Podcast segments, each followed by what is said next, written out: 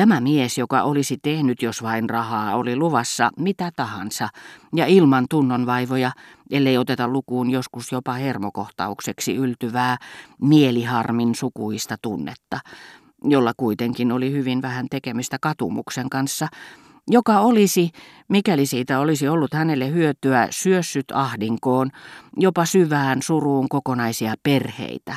Tämä mies, joka asetti rahan kaiken, jopa luonnostaan lankeavan inhimillisyyden yläpuolelle, hyvästä sydämestä puhumattakaan, tämä sama mies asetti sittenkin rahankin yläpuolelle ensimmäisen sijansa konservatorion loppututkinnossa niin kuin myös huolen, ettei kontrapunkti tai huiluluokassa kukaan vain voisi kertoa hänestä mitään epäedullista. Niinpä hänen pahimmat raivokohtauksensa, synkimmät ja katteettomimmat pahan tuulen puuskansa, johtuivatkin siitä, mitä hän kutsui yleistäen ilmeisesti yksityistapauksia, joissa oli joutunut pahan suopuuden kohteeksi, yleismaailmalliseksi kataluudeksi. Hän kerskui välttävänsä sen siten, ettei puhunut koskaan kenestäkään, salasi aikeensa ja epäili kaikkia. Onnettomuudekseni, kun ottaa huomioon, mitä siitä seurasi Pariisiin paluun jälkeen, hänen epäluuloisuutensa ei ollut pelannut, mitä tulee Balbekin autonkuljettajaan, jossa hän ilmeisesti oli tunnistanut kaltaisensa, eli toisin kuin tunnuslauseessaan epäluuloisen sanan hyvässä merkityksessä, epäluuloisen, joka itsepintaisesti vaikenee kunnon ihmisten edessä, mutta liittoutuu välittömästi retkun kanssa. Hänestä tuntui, eikä hän siinä kokonaan erehtynyt, että tämä epäluuloisuus auttoi häntä aina pelastautumaan ajoissa, luikertelemaan kuin ankerias kaikkein vaarallisimmista seikkailuista, ilman että Bergeren kadulla oli mahdollista supista mitään häntä vastaan, toteen näyttämisestä puhumattakaan. Hän ahkeroisi, tulisi kuuluisaksi, johtaisi ehkä vielä jonakin päivänä maineeltaan tahrattomana viulunsoiton palkintolautakuntaa maineikkaan konservatorion loppututkinnossa. Mutta ehkäpä sekin on Morellin aivoille liian loogista, jos hänen ristiriitaisuuksiaan rupeaa johtamaan toisistaan. Itse asiassa hänen luonteensa muistutti niin moneen suuntaan taiteltua paperia, ettei siitä enää pysty ymmärtämään mitään – Hänellä tuntui olevan kutakuinkin yleviä periaatteita. Hän saattoi viettää tuntikausia kirjoittamassa veljelleen suuremmoisella, mutta mitä karkeimpien oikein kirjoitusvirheiden rumentamalla käsialalla. Että tämä oli kohdellut huonosti sisariaan, joiden tuki ja turva vanhemman veljen ominaisuudessa oli. Sisarilleen taas, että nämä olivat syyllistyneet hävyttömään tekoon häntä itseään kohtaan. Ei aikaakaan, kun kesän kääntyessä lopuilleen laskeutuessamme junasta Duvillessä, sumun himmentämä aurinko oli tasaisen sinipunervalla taivaalla pelkkä punainen pallo vain. Suurta rauhaa, joka iltaisin laskeutui tuuhean suolaisille nurmikentille, rauhaa, joka oli houkutellut paljon pariisilaisia, enimmäkseen taidemaalareita Duvilleen lomailemaan, saatteli kosteus – joka sai heidät aikaisin sulkeutumaan pikkutaloihinsa. Useimmissa lamppu oli jo sytytetty. Ulkona näkyi vain jokunen lehmä tuijottamassa ammuen merelle. Toiset taas kiinnostuivat enemmän ihmisistä ja tarkkailivat ajopelejämme.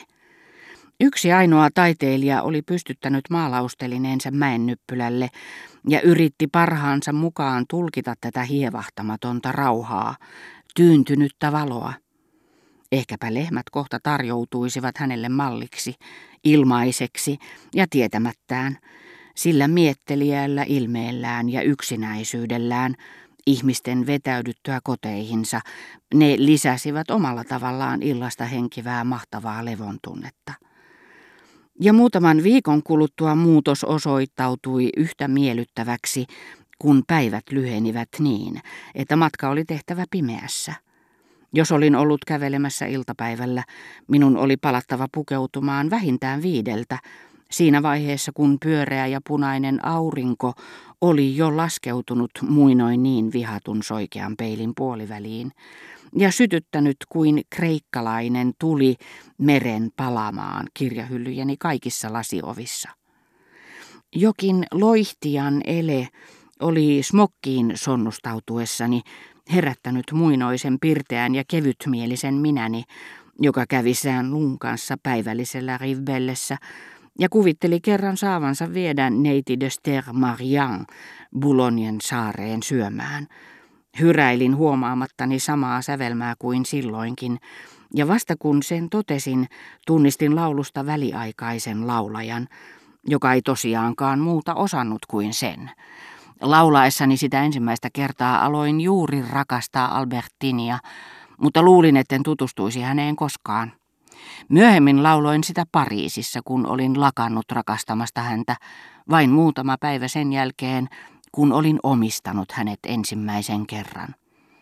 Nyt lauloin sitä rakastaessani häntä uudelleen, ollessani lähdössä päivällisellä hänen kanssaan. Johtajan suureksi suruksi hän kun luuli, että muuttaisin lopulta hänen hotellistaan Raspelieriin, ja vakuutti kuuleensa, että siellä oli liikkeellä kuumetauteja bakin rämeitten ja niiden istuvien vesien takia. Olin onnellinen tästä moninaisuudesta, jota ihailin kolmelle tasolle levittäytyneessä elämässäni.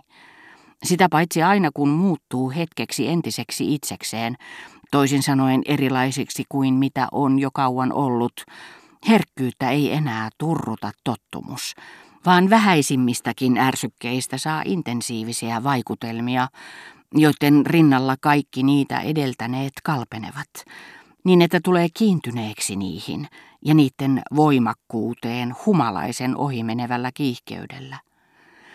Ulkona hämärsi, kun nousimme hotellin ja vuokraajurin vaunuihin, jotka kiidettäisivät meidät pikkupaikallisjunan asemalle. Ja ala-aulassa hovioikeuden presidentti sanoi, ahaa, te olette Raspelieriin menossa. Hiitto soikoon rouva Verder äänillä. On siis otsaa istuttaa teitä tunti junassa pimeässä, vain kutsuakseen teidät päivälliselle ja panna teidät sitten tekemään saman matkan kymmeneltä pahuksenmoisessa tuulessa.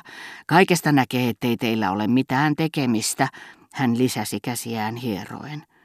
Ilmeisesti hän puhui tähän tapaan tyytymättömyyttään, koska häntä ei sinne kutsuttu, ja myöskin sulasta mielihyvästä, jota tuntevat kaikki kiireiset miehet, oli työ sitten miten typerää tahansa, kun heillä ei ole aikaa tehdä mitä te teette. Onhan toki luonnollista, että mies, joka laatii raportteja, täyttää tilikirjoja, vastaa liikekirjeisiin, seuraa pörssikursseja, antaa myöten miellyttävälle ylemmyyden tunteelle, sanoessaan ivallisesti nauraen, teillehän se sopii teillä, kun ei ole mitään tekemistä. Mutta hän olisi yhtä ylenkatseellinen, pahempikin, sillä kiireinen mies käy myös päivällisillä, jos te kuluttaisitte aikanne kirjoittamalla – tai vain lukemalla Hamlettia. Näin tehdessään kiireiset miehet eivät ajattele tarpeeksi pitkälle, sillä pyyteetön kulttuuri, joka näyttää heistä joutilaitten naurattavalta ajanvietteeltä, kun he jonkun sen parissa yllättävät, juuri se sama erottaa heidän omassa ammattissaan muista ja edukseen miehiä, jotka eivät ehkä ole sen parempia virkamiehiä tai johtajia kuin hekään, mutta he eivät näiden ilmiömäisen ylenemisen merkille pantuaan voi muuta kuin nöyrästi todeta, hän on kuulemma kirjallisesti sivistynyt, todella poikkeuksellinen henkilö.